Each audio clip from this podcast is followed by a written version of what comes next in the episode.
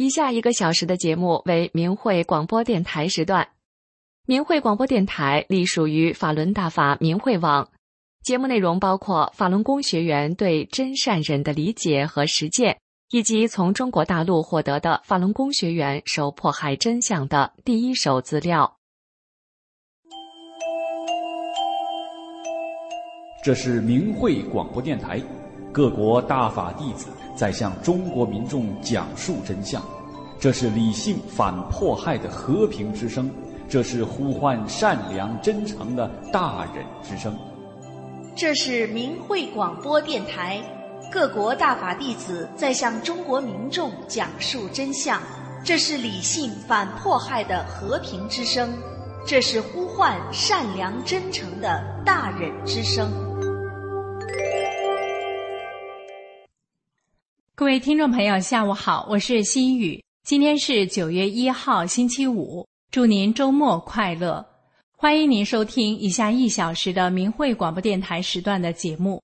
我们节目播出的时间是北京时间每天下午五点到六点。先为您介绍今天节目的主要内容。首先，请听时事评论，对几个常见的糊涂问题的辨析。之后是法轮功真相系列节目，今天的修炼故事将与您分享。我曾是个黑道也怕的河东狮。在沉船文化栏目里要讲的是文史漫谈司马光与《资治通鉴》。好，听众朋友，下面就开始我们今天的节目。首先，请听时事评论，题目是对几个常见的糊涂问题的辨析。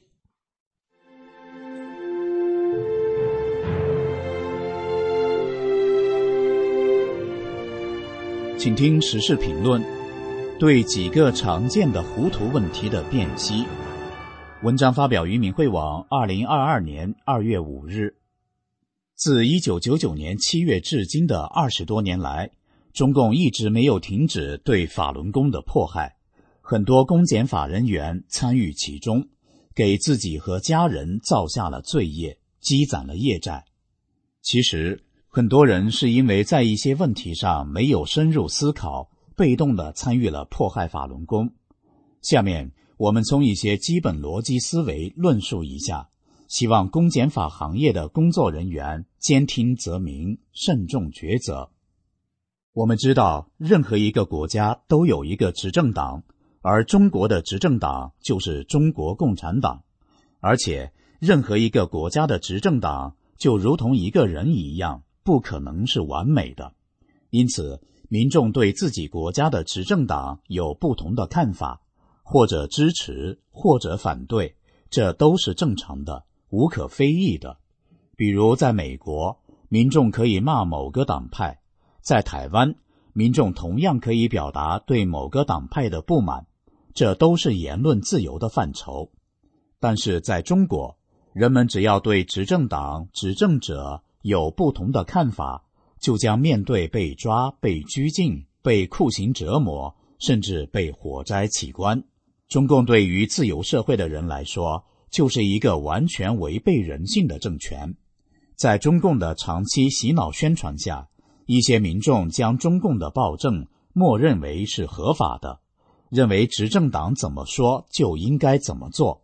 所以在这样的情况下，如果有人不认同中共，甚至指出中共的错误和罪恶，就会被扣上反党的大帽子，坐牢杀头，也就是理所应当的了。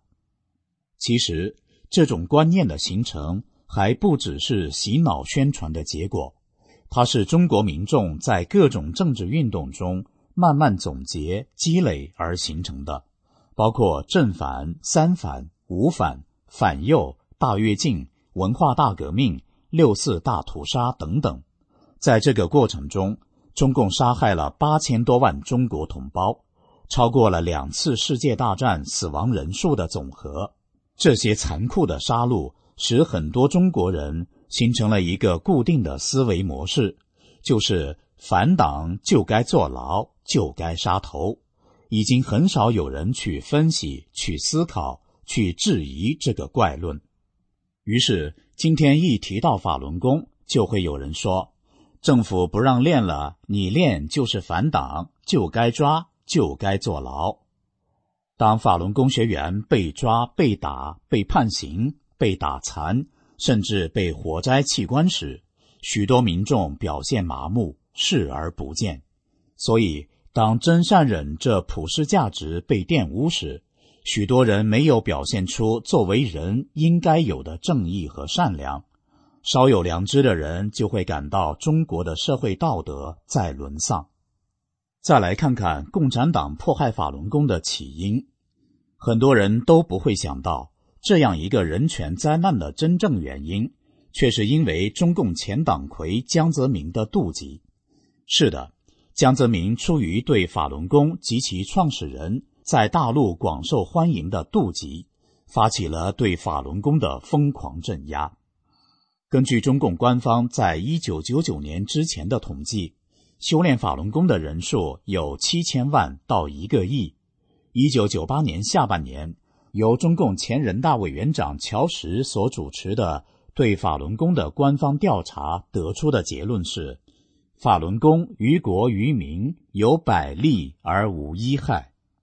为了迫害法轮功，中共炮制出所谓一千四百个法轮功人死亡的案例，简称一千四百例，在电视上爆炸式持续播放了三个月，在很多民众的心中播下了谎言与仇恨的种子。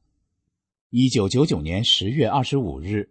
江泽民在接受法国《费加罗时报》的记者采访时，信口雌黄说法轮功是某教。随后，《人民日报》便发表了同样标题的社论，全国的报纸、电台、电视台也蜂拥而起，跟风宣传。被洗了脑的中国人真的以为法轮功是某教。这样一句从江泽民嘴里吐出来的话，根本不具备任何法律效力。却成了日后中共迫害法轮功的依据，所以打压法轮功、迫害法轮功、屠杀法轮功学员，在中共的治下都被披上了一层合法的外衣。可是翻遍中国的法律，没有一条说修炼法轮功是违法的。连一些公检法人员也发现了。一九九九年十月三十日，全国人大常委会通过了。关于取缔邪教组织、防范和惩治邪教活动的决定，里面没有提到法轮功。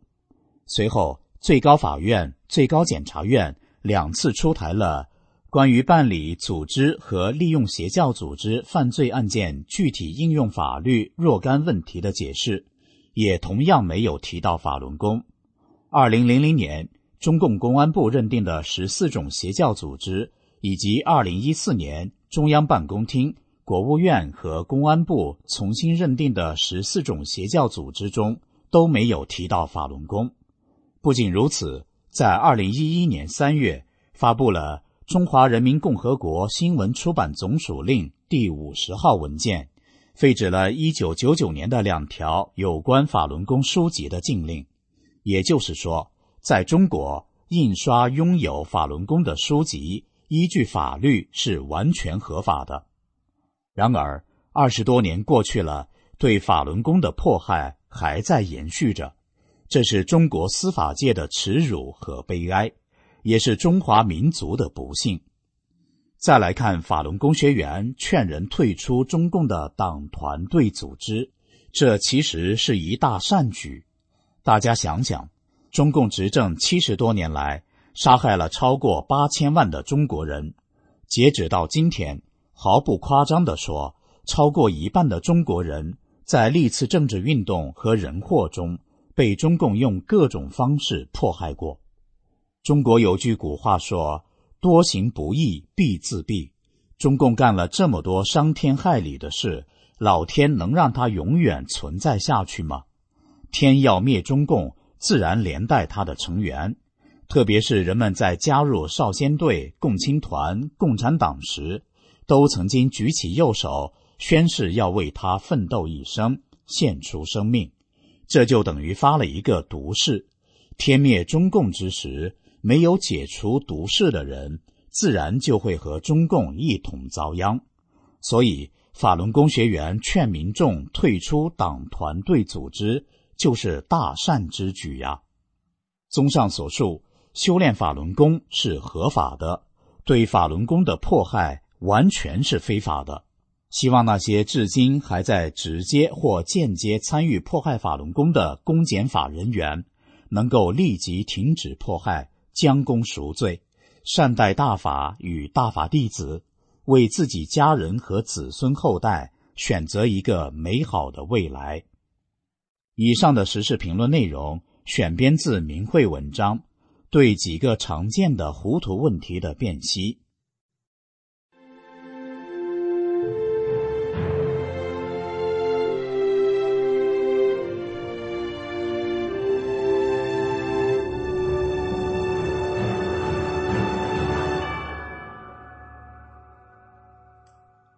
下面是法轮功真相系列节目，我们想告诉您，国际教育发展组织表示，天安门自焚事件是中共一手导演的。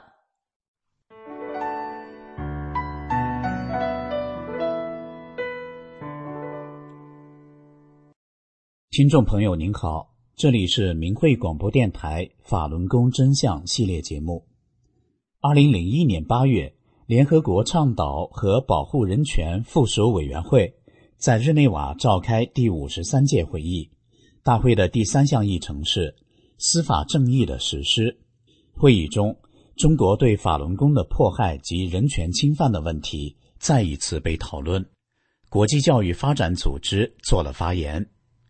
二零零一年八月三日，国际教育发展组织在大会上发表的声明中说。我们这个组织对中国法轮功修炼者们的处境深感忧虑有一段时间了。我们确信真正的危机存在。自从1999年中国当权者将法轮功宣布为非法，并开始严厉镇压该功法，那里已有上万的修炼者被逮捕，近三百名修炼者确定死于监禁。对法轮功修炼者的酷刑非常普遍，而且记录非常详尽。声明中还说，法轮功是一种类似太极的修身养性的功法。法轮功和太极均是一种气功，起源于几千年前的中国，在几个世纪前就融合了道家和佛家的思想。虽然如此，法轮功有自己非常独特的功法。一九九二年公开传出，自那以后，法轮功在至少四十多个国家里吸引了成千上万的人。这一点非同寻常，因为这个群体完全是自愿的。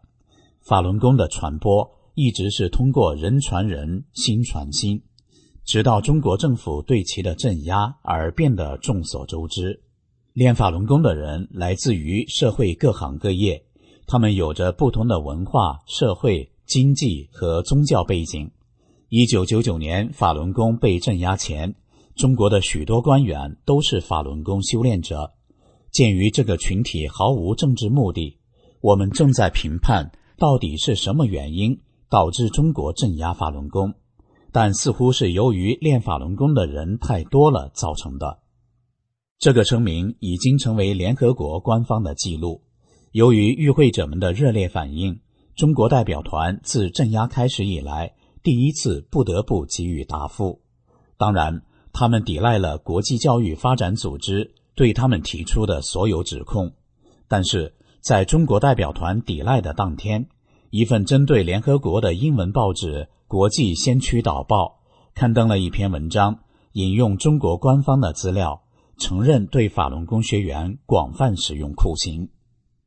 为了回应中国代表团的抵赖，国际教育发展组织签署同意，做出另一份关于中国政府。对法轮功学员使用酷刑和人权侵犯的证据的声明。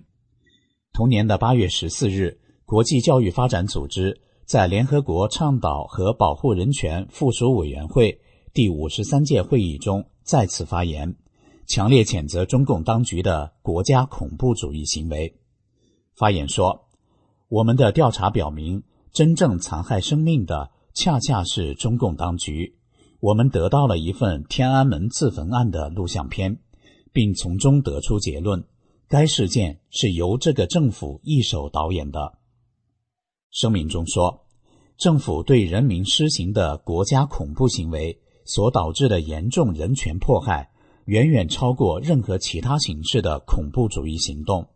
当一个政权施行国家恐怖行为时，国际社会就将面临大量人权侵犯案例和难民而不知所措的困境。中国对法轮功修炼者的残暴迫害就是这样的例子。我们的调查表明。真正残害生命的，恰恰是中共当局，是中共当局对法轮功修炼者的虐杀，而导致家庭破裂。伤害生命的不是法轮功，而是极端残暴的酷刑、精神病院里的摧残、劳改营的奴役以及其他类似的迫害。正如国际先驱导报八月六日报道，连中国政府都承认施行酷刑折磨。以消灭法轮功的政策，中共当局并企图以今年一月二十三日天安门广场上的自焚事件为证据来诬陷法轮功。然而，我们得到一份自焚事件的录像分析，却表明整个事件是由政府一手导演的。面对确凿证据，中共代表团哑口无言，没有辩词。该声明已被联合国备案。听众朋友，今天的法轮功真相节目就到这里。以上为您带来的是国际教育发展组织表示，天安门自焚事件是中共一手导演的。谢谢您的收听，我们下次节目再会。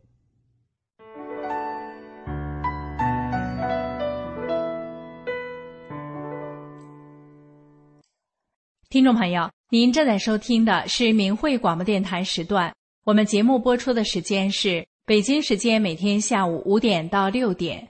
更多节目可以通过破网软件到明慧电台网站收听，网址是 m h r a d i o 点 o r g。欢迎您继续收听。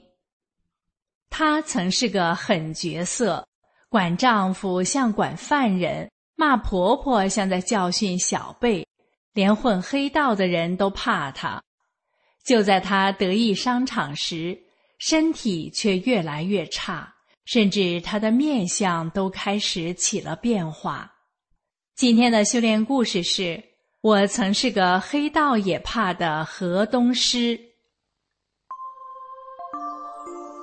身心净化，道德升华。现在是明慧广播电台的修炼故事节目。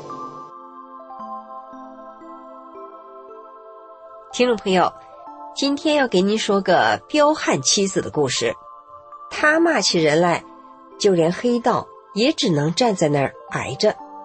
认识的人是怎么形容他的呢？他们都说，称他是个泼妇，都是高抬他了。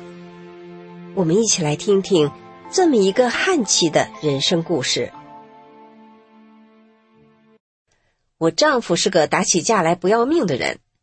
在我们当地，他跺个脚，别人都得乖乖的站好。就是这样一个丈夫，在我面前，他也不敢耍威风。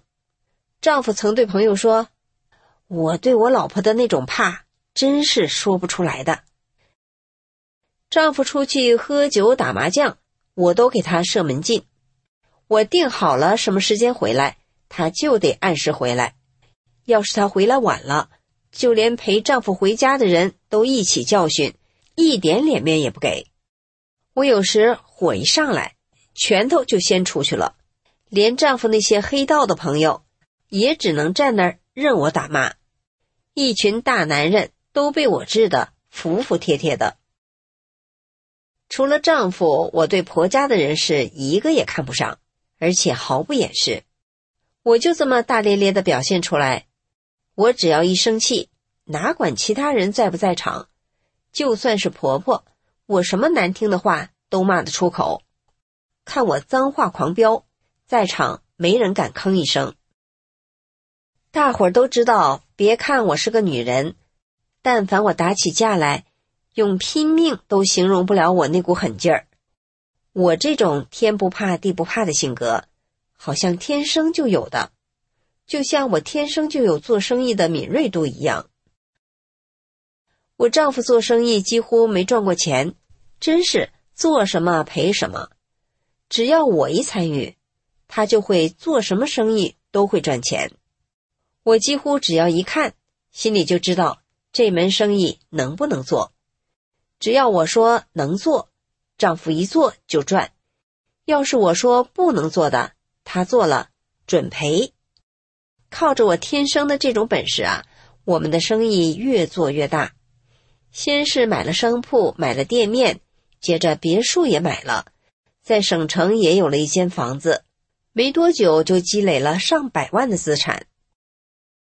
我们开店卖货，越贵的假货就越多，像那些高档酒，很多都是假的。你可别跟我提什么道德底线，我连道德都不认了，还管啥道不道德不得的？只要能弄到钱，什么我都敢做。再说了，我做生意，谁敢来找事？我不找他事就不错了。生意做大了，我还开始到处旅游，花大钱做美容，买奢侈品，怎么享受怎么来。后来我越玩瘾越大，还玩到赌桌上去了。那赌桌我一坐就是几天几夜不散场，多大的注我都敢下，跟谁我都敢赌。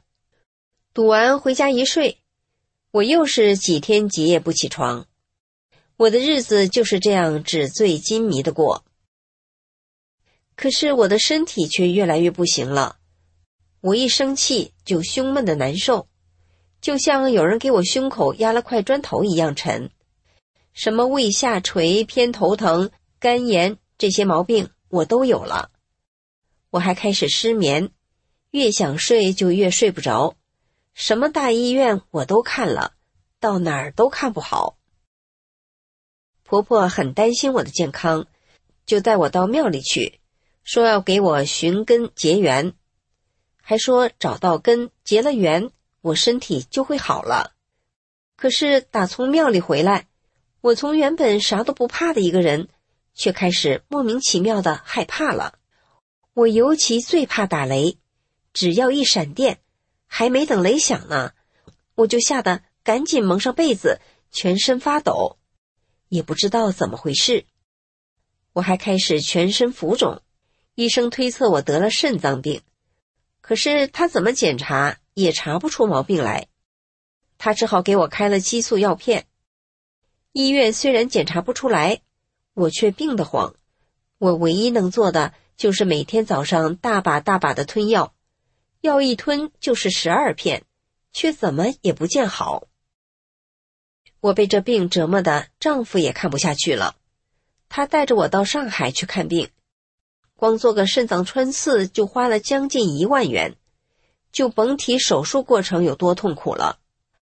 后来我照镜子，看我的脸都瘦得快成刀片了，而且我越仔细照镜子，就越觉得头皮发麻，因为我怎么看，怎么觉得自己的脸就像颗蟒蛇的头似的。我越看越觉得恐怖，我对丈夫说：“回去吧，不看了。这医院是看不了我的病了。”丈夫在旁边看着也觉得不好，他总觉得我身上有不好的东西，也不知道哪儿学来的，他就拿着刀在我的床边使劲乱挥，他还拿了皮带在我身边乱抽，边抽还边喃喃的念叨：“走吧，走吧，哪儿来的？回哪儿去。”丈夫也开始请巫婆神汉来给我看病，只要能打听到的，他都给请来了。这些人一看我，都马上摇头了，都说我身上的这位仙家道行太高，他们动不了。其中有一个还说，我是什么玉皇大帝的第几个女儿，玉皇大帝今年要收我走了。这些江湖术士来一个走一个。名堂很多，却都一样说我这病没法治，搅得我心灰意冷。听了太多的说法，有时我都搞不清楚自己是谁了。我曾经瞪着两只眼睛问丈夫：“我是谁呀？”听众朋友，您想，我丈夫看我变成这样，他是什么心情？就在这个时候，一个妯娌嫂子听说我病了，特地来看我，也不知道为啥。那嫂子一来，我就知道我有救了。她一进屋，我就赶紧对他说：“你咋才来呢？”那嫂子也不见怪，她一开口就劝我：“你练法轮功吧，现在只有法轮功能救你了。”我想都没想，马上回她说：“我练。”我把一切都交给师傅。嫂子有点吃惊的说：“我还没跟你讲呢，你怎么就知道你有师傅，而且还要把自己交给师傅？”我说：“我就是知道，我有师傅了。”嫂子笑了，她说：“你还真是个有缘人，而且根基还非常的好呢。”嫂子一走，我就开始哆嗦，又浑身抖个不停。婆婆赶紧给那嫂子打电话，让她再来看看我。这一回，嫂子给我带来了大法书，还有一张法轮大法的光盘。我一看到那张光盘，也不知道为什么，我的眼泪就止不住哗哗流个不停。嫂子看我不抖了，也就先离开了。就在我躺回床上的时候，突然。我的床边出现了一名仙风道骨的道士，他穿着一袭青色的长衫，还梳着发髻。那道士没有说话，只是默默的看着我。与此同时，我本能的往窗外一看，这一看让我吓得倒吸了好大一口气。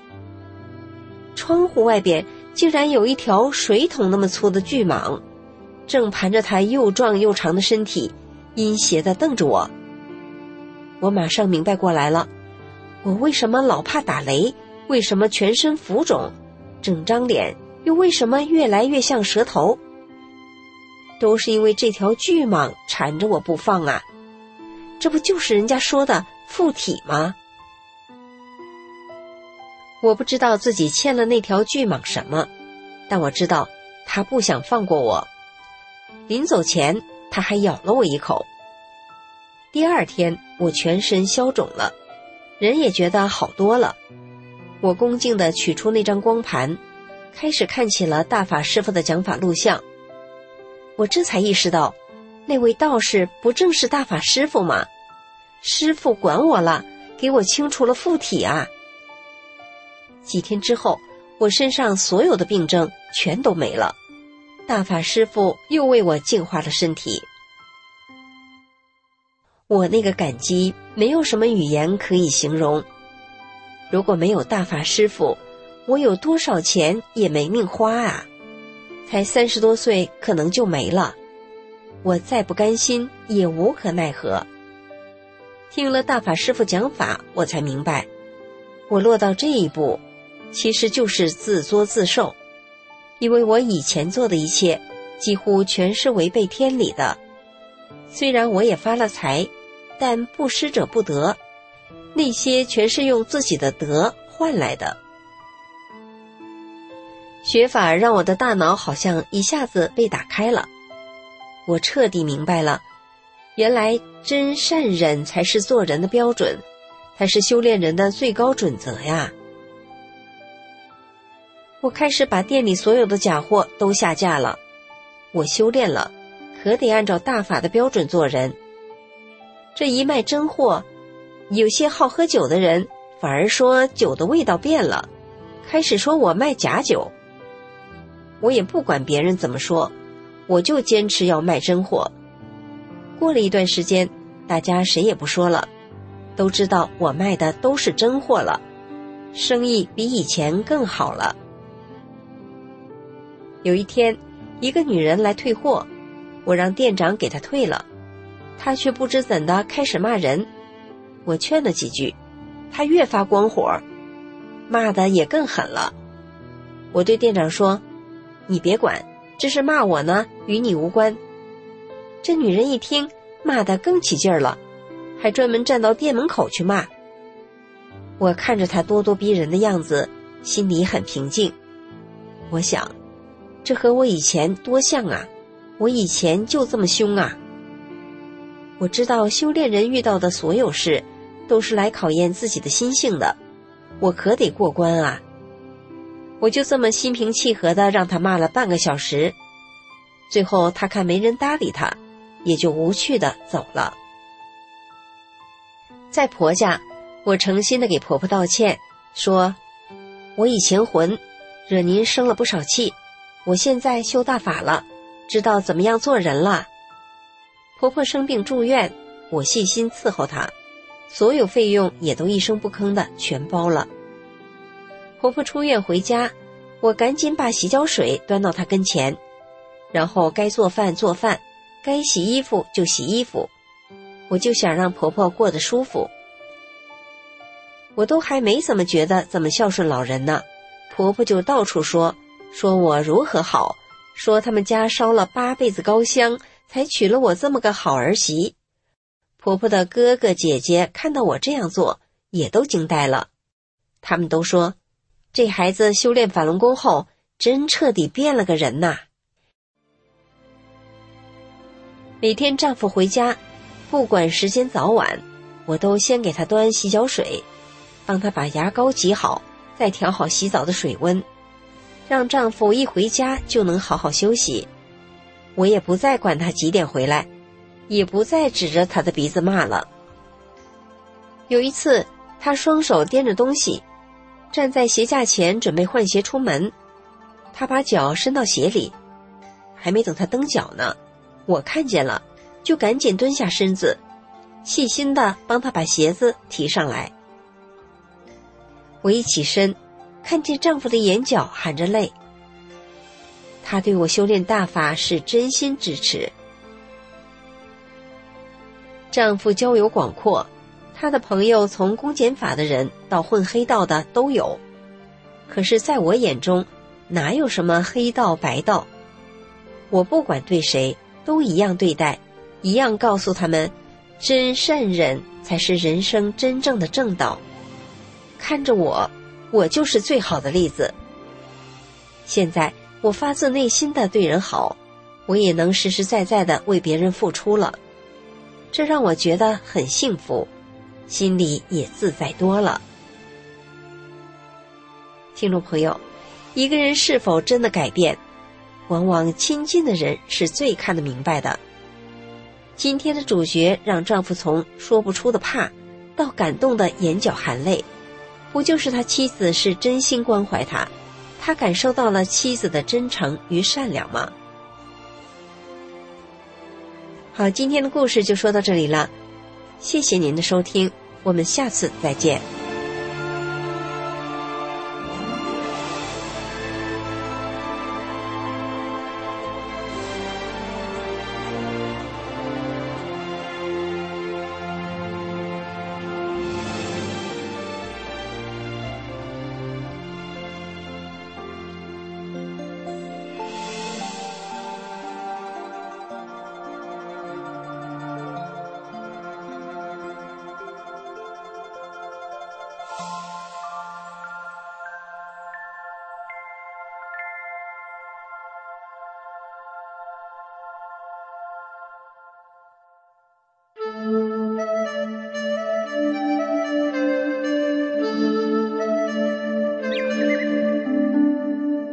众朋友，大家好，这里是明慧广播神传文化节目，我是心雨。今天我们来聊一聊司马光和他的《资治通鉴》。司马光是第一部编年体通史《资治通鉴》的编辑者，他为人忠孝节义、刚正不阿，其人格堪称实践儒家思想的典范。司马光家世代官宦。其父司马池官至兵部郎中、天章阁待制，以清廉仁厚享有盛誉。司马光受家庭熏陶，自幼笃诚好学。他七岁时凛然如成人，闻讲《左传》，既能了其大旨，常手不释卷，至不知饥渴寒暑。十五岁时便愚书无所不通，文辞纯深，有西汉风。二十岁中了进士，但他非常谦虚谨慎，从不骄傲自大，立志以仁德建功立业。他博古通今，对经学和史学的研究尤其擅长。具有浓厚儒家思想的司马光，以天下为己任，为官后常上书陈述治国的建议，认为人才、礼智、仁政、信义是治国安邦之本。他上书阐述人君大德有三，即仁、明、武。所谓仁，即兴教化、修政治、养百姓、利万物；所谓明，即知道义、识安危、别于贤、辨是非；所谓武，即为道所在，断之不移，坚不能惑，宁不能移。他坚持原则，维护纲常，敢于见贤斥佞，敢于犯言直谏。面折廷争，从不顾及个人安危，被称为社稷之臣。宋神宗感慨地说：“如光者，常在左右，自可无过。”司马光意识到治国平天下者必须熟读历史，说：“治国安邦，不可不读史。”他担任天章阁待制兼侍讲官时，看到几间屋子都是史书。浩如烟海的史籍，即使一个人穷其一生也是看不过来的。于是产生编写一本既系统又简明扼要的通史的想法，使人读了之后能了解几千年历史的兴衰得失。在宋英宗、宋神宗的支持下，他召集了当时著名的史学家刘班、刘树、范祖禹等人为助手。分别撰写史书中的几个部分，最后由他总成其书，由其子司马康担任校对。司马光写史，按照历史的本来面目据实直书，内容丰富，主题鲜明，编次有序，删繁求精，不漏不繁，在文字功夫上做到了精炼明畅、生动感人、韵味无穷。共用了十九年时间，完成了这部《资治通鉴》的修订。《资治通鉴》的意思是鉴于往事，资于治道。全书记述了从周威烈王二十三年到五代后周显德六年，共计一千三百六十二个年头的历史，共计两百九十四卷，约三百万字。在丰富纷繁的历史内容中，司马光专取观国家盛衰、系生民休戚、善可为法、恶可为戒的史事，而特意详述，以达到见前世之兴衰、考当今之得失、加善今恶、取是舍非，是以茂积古之盛德，积无前之志志，比四海群生，咸蒙其福。司马光敬信天命，尊崇道德，说：“天者，万物之父也。为天之命者，天得而行之；顺天之命者，天得而赏之。”他认为天是有意识的主宰者，能赏善罚恶，人们要奉天行事，才能免祸致福。他对诚意正心的观点是。依人以为宅，尊义以为禄，诚意以行之，正心以处之，修身以率之，则天下国家何为而不治哉？这些见解皆反映在《资治通鉴》一书中。全书以中国传统文化的核心伦理道德作为主线，贯穿始终。因此，用人之道。君臣之道、德化之风等多方面内容都包含于其中。一用人，司马光编纂《资治通鉴》，开篇内容大有深意。从周道日衰、纲纪散坏、下临上替，直到三家分晋而天子既不能讨，又宠治之，使列于诸侯。天子仅有的一点区区之名，吩咐不能守而并弃之，于是先王之礼于斯尽矣。表达了对天子自坏礼的谴责。接下来就是君臣之礼既坏矣，则天下以智力相雄长。在以智谋、武力互相争雄过程中，使用人才是最重要的。什么样的人算作人才？司马光对智伯败亡的总结侧重在才德方面，这也是他关于人才的论述。才者，德之资也；德者，才之帅也。才德全尽，谓之圣人。才德兼亡，谓之愚人；德胜才，谓之君子；才胜德，谓之小人。凡取人之术，苟不得圣人、君子而与之，于其得小人，不若得愚人。自古昔以来，国之乱臣，家之败子，才有余而德不足，以至于颠覆者多矣。其特智薄哉！故为国为家者，苟能审于才德之分而知所先后，又何失人之足患哉？阐述了人品对于国家选拔人才的重要性。二，君道对历史人物进行道德品评是中国史学的传统。司马光主编《资治通鉴》，尤其重视政治伦理与政治道德的评判。阐述为政者德治主要包括三层含义：一是重视自身修德；二是以宽仁和善为原则，以德施政；三是君子之德风。《资治通鉴》外记中五帝德篇回顾帝喾、尧、舜、禹的成功时写道：“圣人爱百姓而忧海内，及后世之人思其德。”阐述圣王明君崇德而广业，德配天地的自律意识。他多次琢磨在历史上的贤明政治时期，如对于文景之治、贞观之治等，都有着详尽的描述。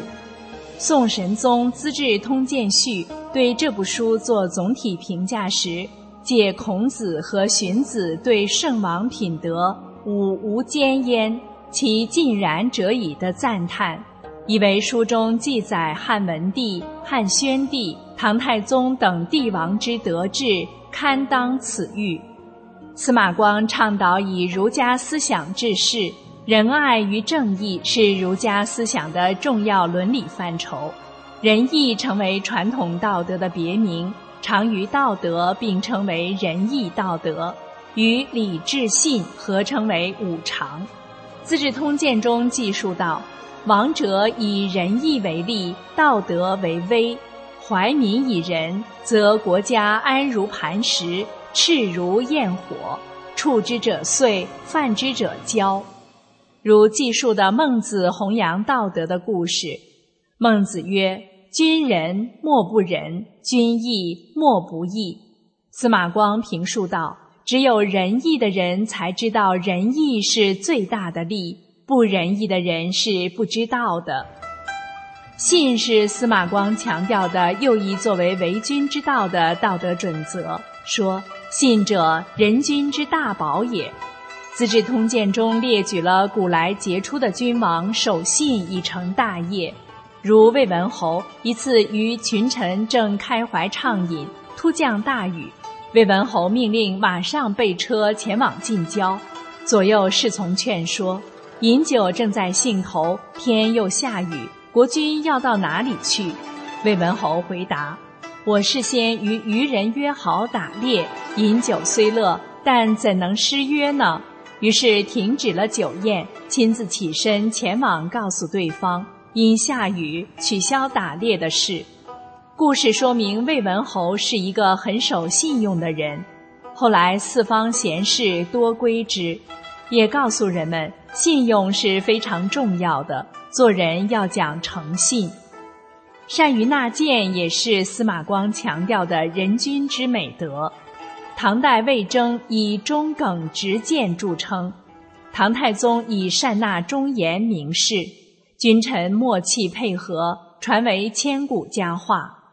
魏征长期担任谏议大夫，先后上谏两百余项。他常常劝谏太宗以王隋为鉴，居安思危，行圣贤之治。《资治通鉴》中记载了魏征的谏太宗十思书：“臣闻求木之长者，必固其根本；欲留之远者，必浚其泉源；思国之安者，必积其德义。源不深而其望留之远，根不固。”而何求木之长？德不厚而思国之治，虽在下愚，知其不可，而况于明哲乎？人君当神器之重，居宇中之大，将崇极天之峻，永保无疆之修。不念于居安思危，戒贪以俭，德不处其后，情不胜其欲，思以伐根，以求木茂。塞源而欲留长者也。魏征认为，德对于治国来说是政治根本和泉源。这种见解在中国古代为政者的心目中是得到广泛认同的。三臣道，孔子曰：“仁者爱人。”司马光论述的为臣之道，特别勘定仁爱，强调官德和无私无我的品格。如辅佐君王、大济生民、崇高操上、清廉等风范。例如，他采用的苏武仗节牧羊、祖逖渡江击楫等故事，寓意非常深刻。这些反映官员自觉重视自我道德约束的历史故事，被看作一种个人修养的典范。以下举几个例子。汉朝张安世任尚书令时，曾向朝廷举荐过一个人，此人前来道谢，张安世非常生气，认为为国家举荐贤能，难道可以私相酬谢吗？那人不好意思地走了。有一位郎官功劳很大，却没有调升，自己去求张安世为他说话。张安世对他说道：“你的功劳很大。”皇上是知道的，做人臣子的怎么能自说长短处？坚决不答应他。不久，这位郎官果然升职了。汉宣帝立皇太子叔广为太子太傅，叔广哥哥的儿子叔寿为太子少傅。二人讲究礼仪，谦恭谨慎，深为汉宣帝所器重。太子每回上朝。随同觐见皇上，太傅在前，少傅在后，叔侄二人一同担任太子的师傅。满朝廷把这看作是荣耀的事。他们在这样的职位上五年。皇太子十二岁就通晓《论语》《孝经》等。叔广对叔寿说：“我闻知足不辱，知止不殆，功成身退，方合天道。”太子现已长成，我们不如离职，告老还乡，不好吗？叔寿同意了，二人便上书请求辞官回乡。皇上再三挽留不住，于是准许，加赐黄金二十斤，皇太子赠送黄金五十斤。公卿大夫、故友乡人都来给他们饯行，人们都说贤哉二大夫。舒广回到家乡以后，把皇上的赠金与乡里人一同分享。他的老友问他：“不打算给孩子们留遗产吗？”舒广说：“我难道老糊涂了，不顾念子孙吗？但是原本有旧田宅，让子孙在这些田宅里辛勤劳作，足够供应穿衣吃饭，跟普通人一样。”如果再增加他们的财产而出现盈余，只不过是让子孙怠惰罢了。贤明的人有过多财富，就会抛弃自己的志向；愚昧的人有过多财富，就会增加他们的过失。因此，我很乐意跟乡亲们共同分享这些恩赐啊。唐朝翰林学士李绛在朝廷勇于犯言直谏。他曾说：“身居国家重要职位，只图牺牲，不敢直谏，使臣辜负于君王。若臣子为国为民，不看圣上脸色说话，敢于做出不顺从圣上的事而被治罪，是圣上赋予臣子。”唐宪宗听到此话后，感动地说：“李绛是一位真正的忠臣啊！”李绛曾经从容不迫地规劝皇上不要聚敛钱财。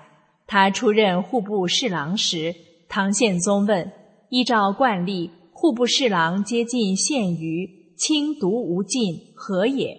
李绛回答说：“守土之官，厚敛于人，以示私恩，天下犹共非之。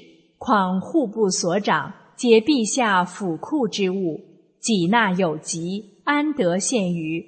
若自左藏书之内藏，以为进奉，是由东库移之西库，臣不敢重此弊也。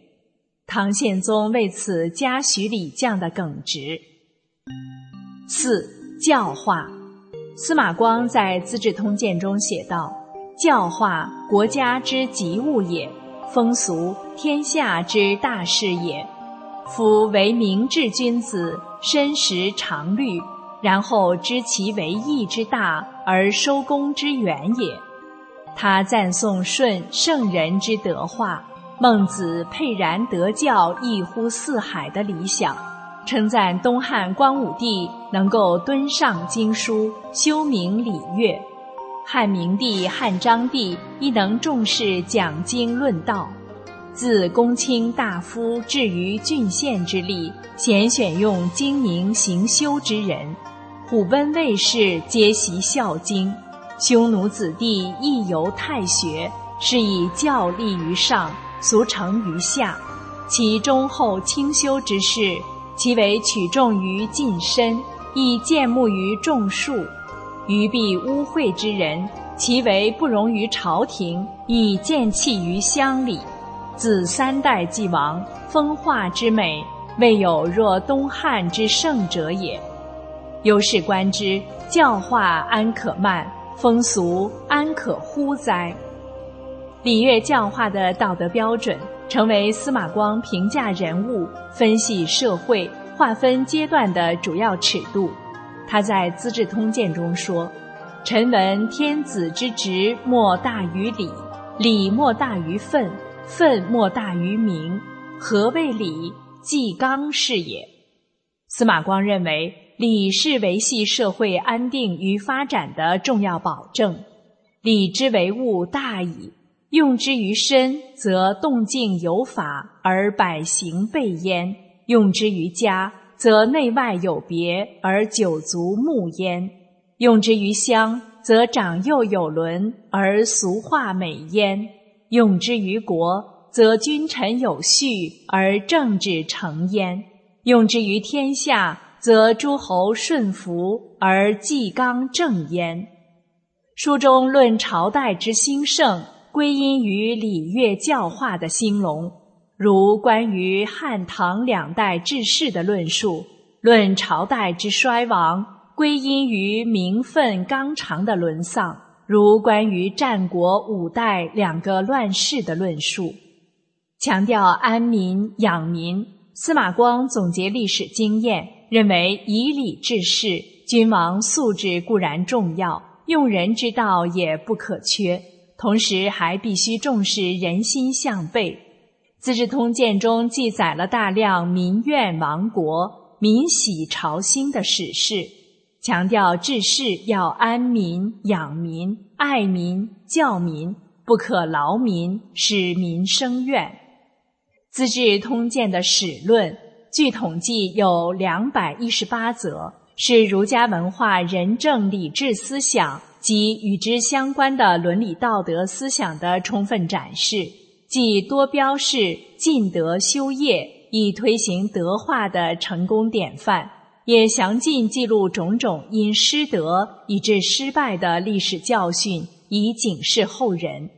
书中至于礼乐、历数、天文、地理等，也尤致其详，为后世留下了宝贵的文化财富。司马光本人也是一位正直、忧国和清明的好官，深受百姓的爱戴。他晚年时。有人向他请教成功的经验，他评价自己说：“我没有什么过人之处，只是平生所做之事皆问心无愧，没有一件是不可以对人说的。”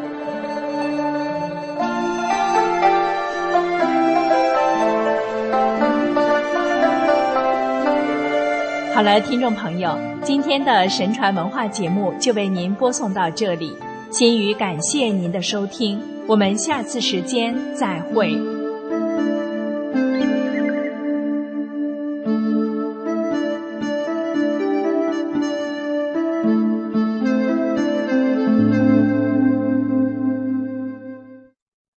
最后是天音静月，请欣赏歌曲。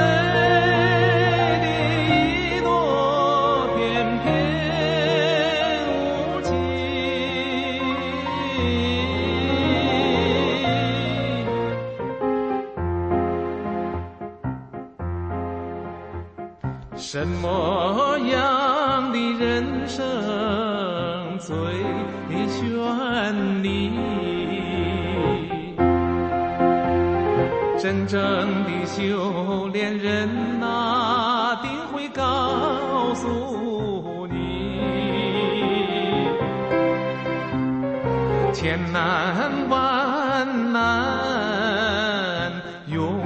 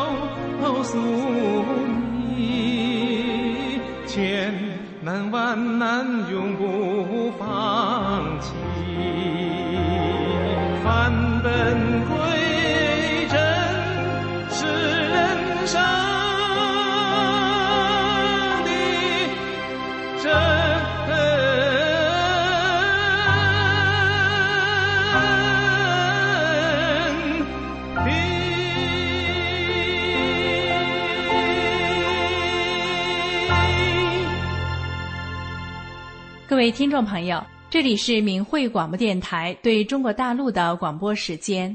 我们的收听时段是北京时间每天下午五点到六点。更多节目可以通过破网软件到明慧电台网站收听，网址是 mhradio 点 org。今天的节目就为您播送到这里，心语感谢您的收听，我们明天同一时间再会。